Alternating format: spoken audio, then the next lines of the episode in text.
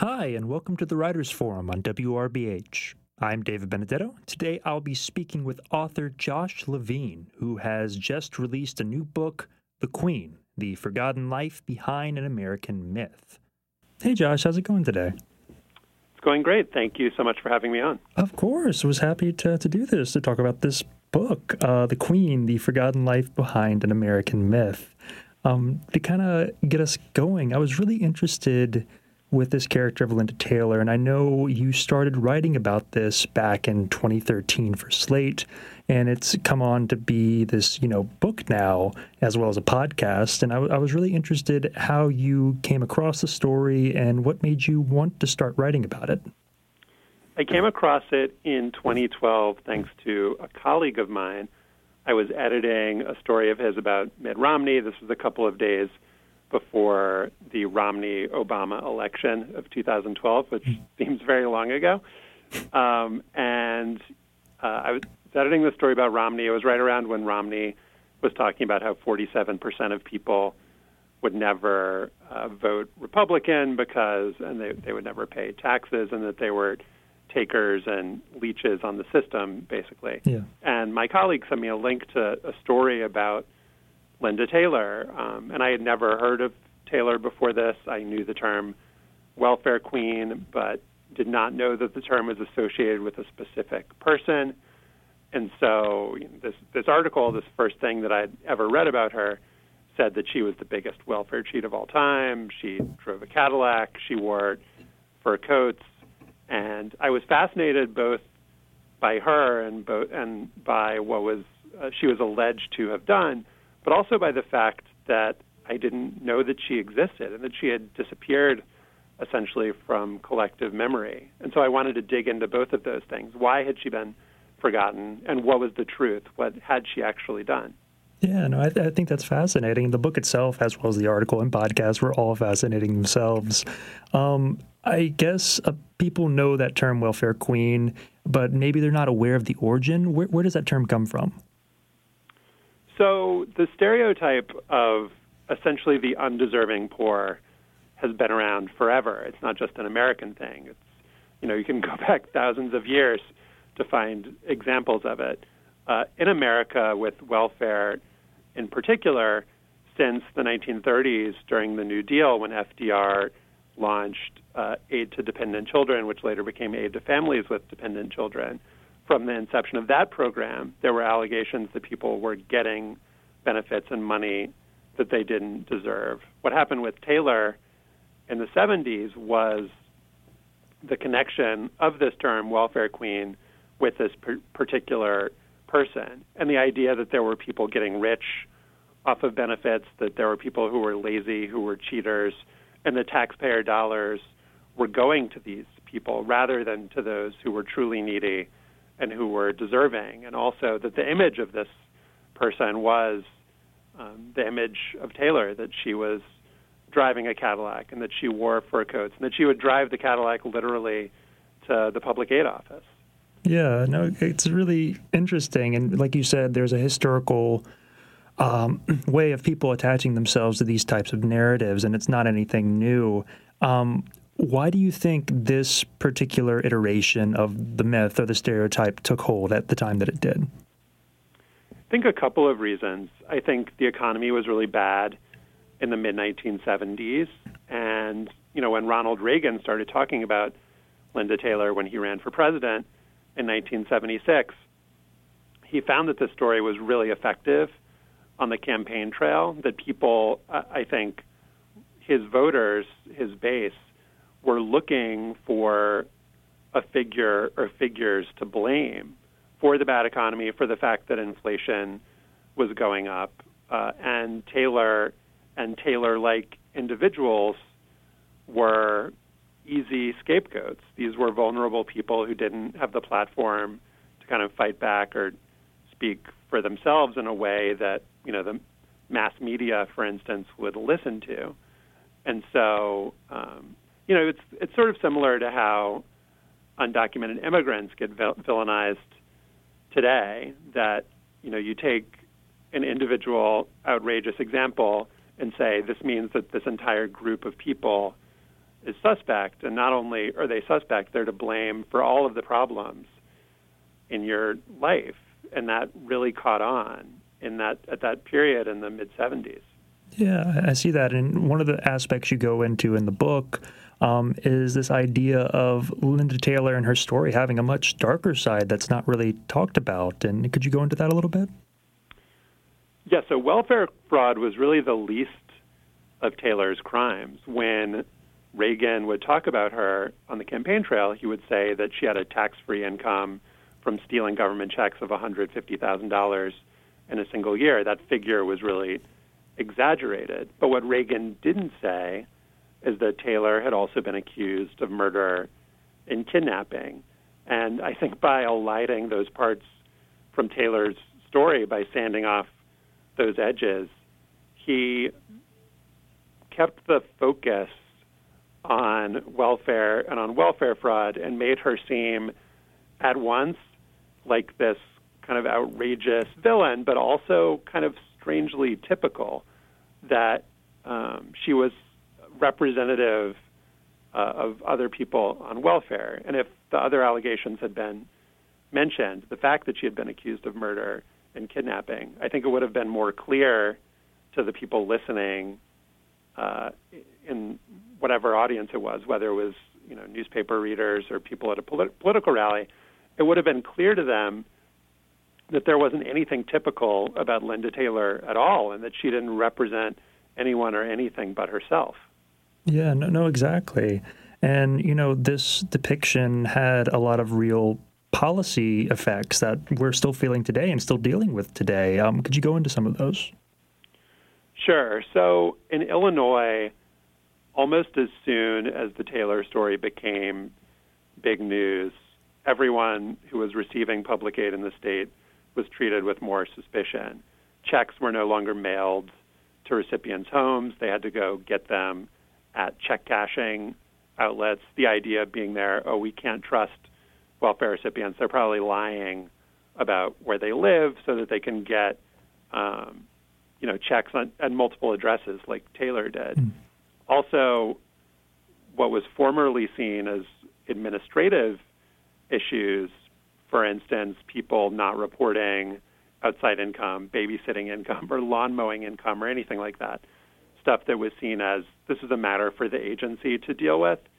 This was seen kind of post Taylor as an issue for the criminal justice system and that should be dealt with with prison time.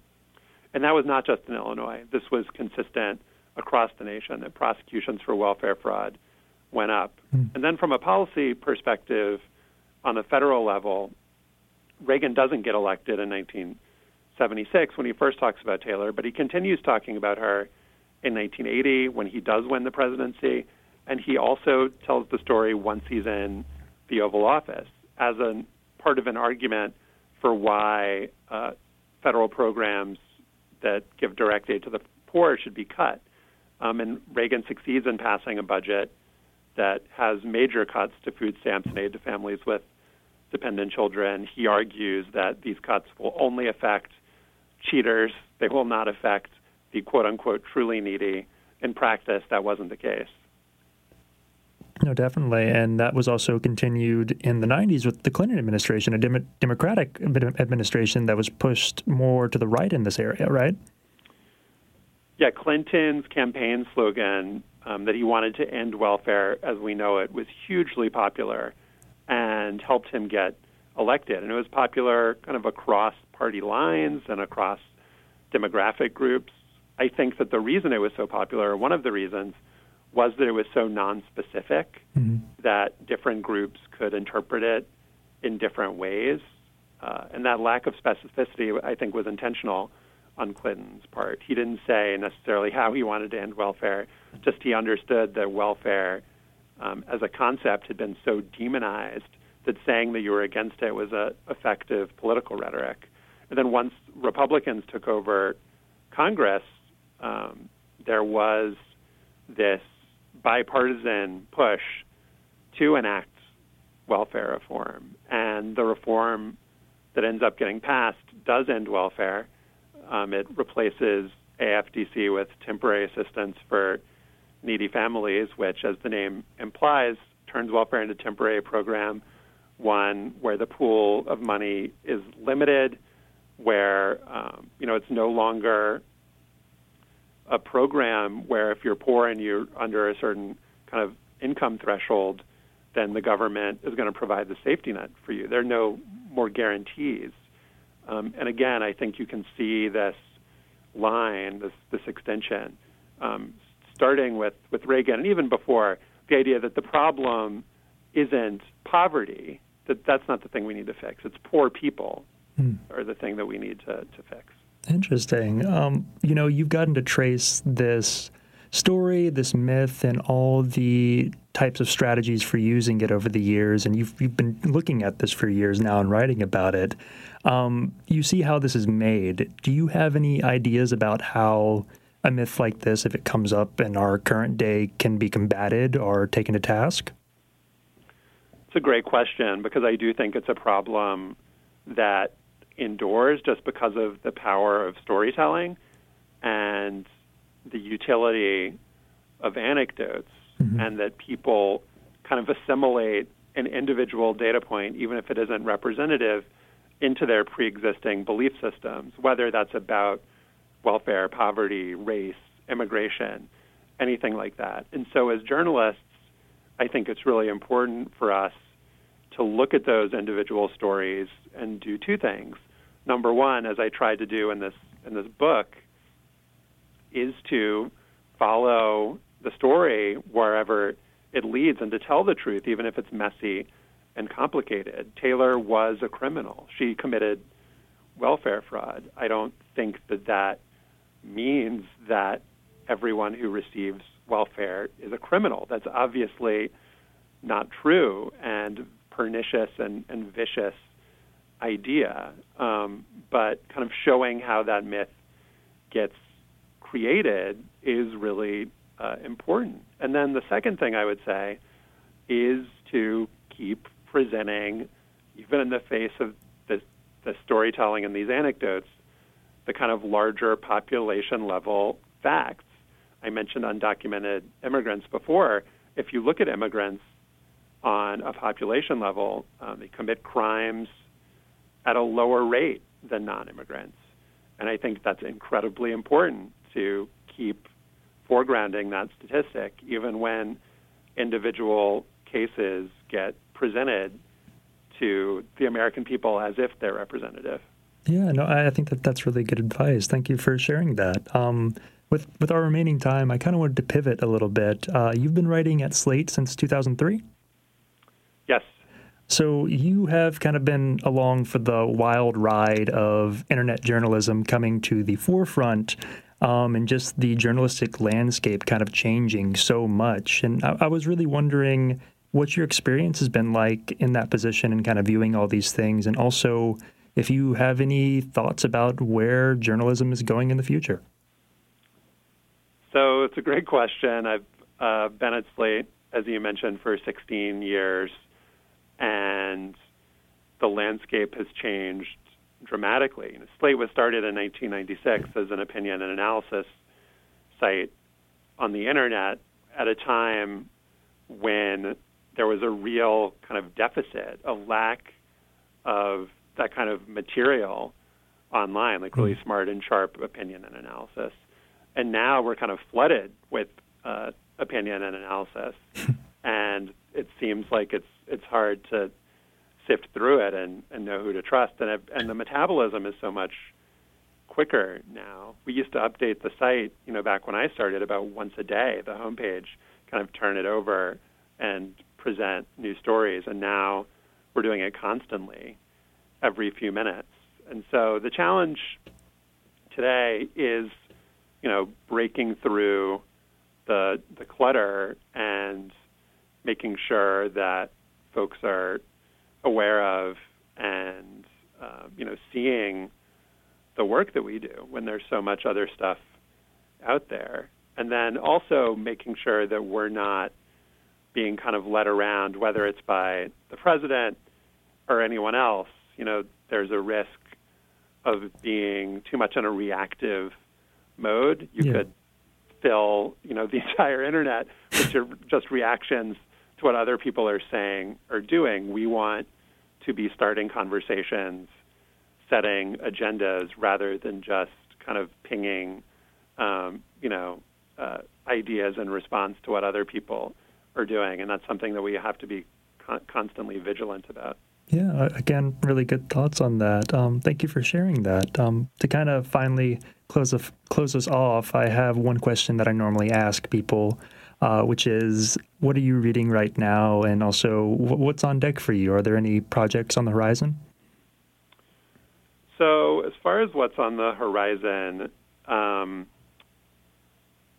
it's been six years working on this book, and so I'm taking a little bit of a breather right now. Good. The podcast that I did for Slate, uh, The Queen, uh, which is based on the reporting of the book, was something that I was really excited about doing and bringing that, uh, you know, that, that reporting to another medium and like being able to have listeners hear um, from the people who are present mm-hmm. at the creation of this myth and who knew Linda Taylor. That was really important.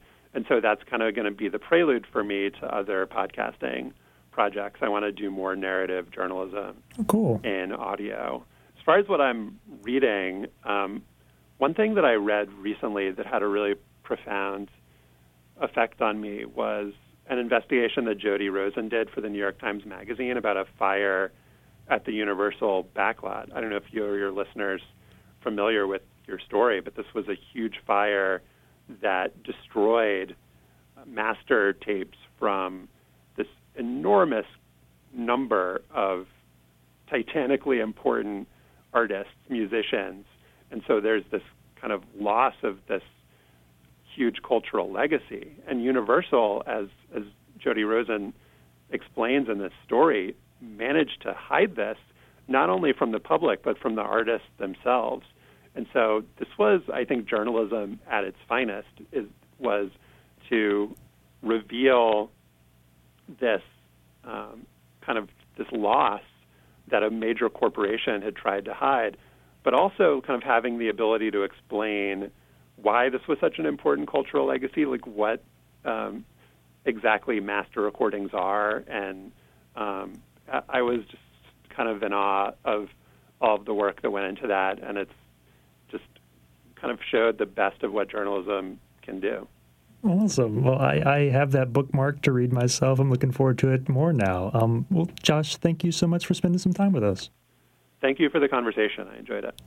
That was author and journalist Josh Levin, and his new book is entitled The Queen The Forgotten Life Behind an American Myth, and it's out now.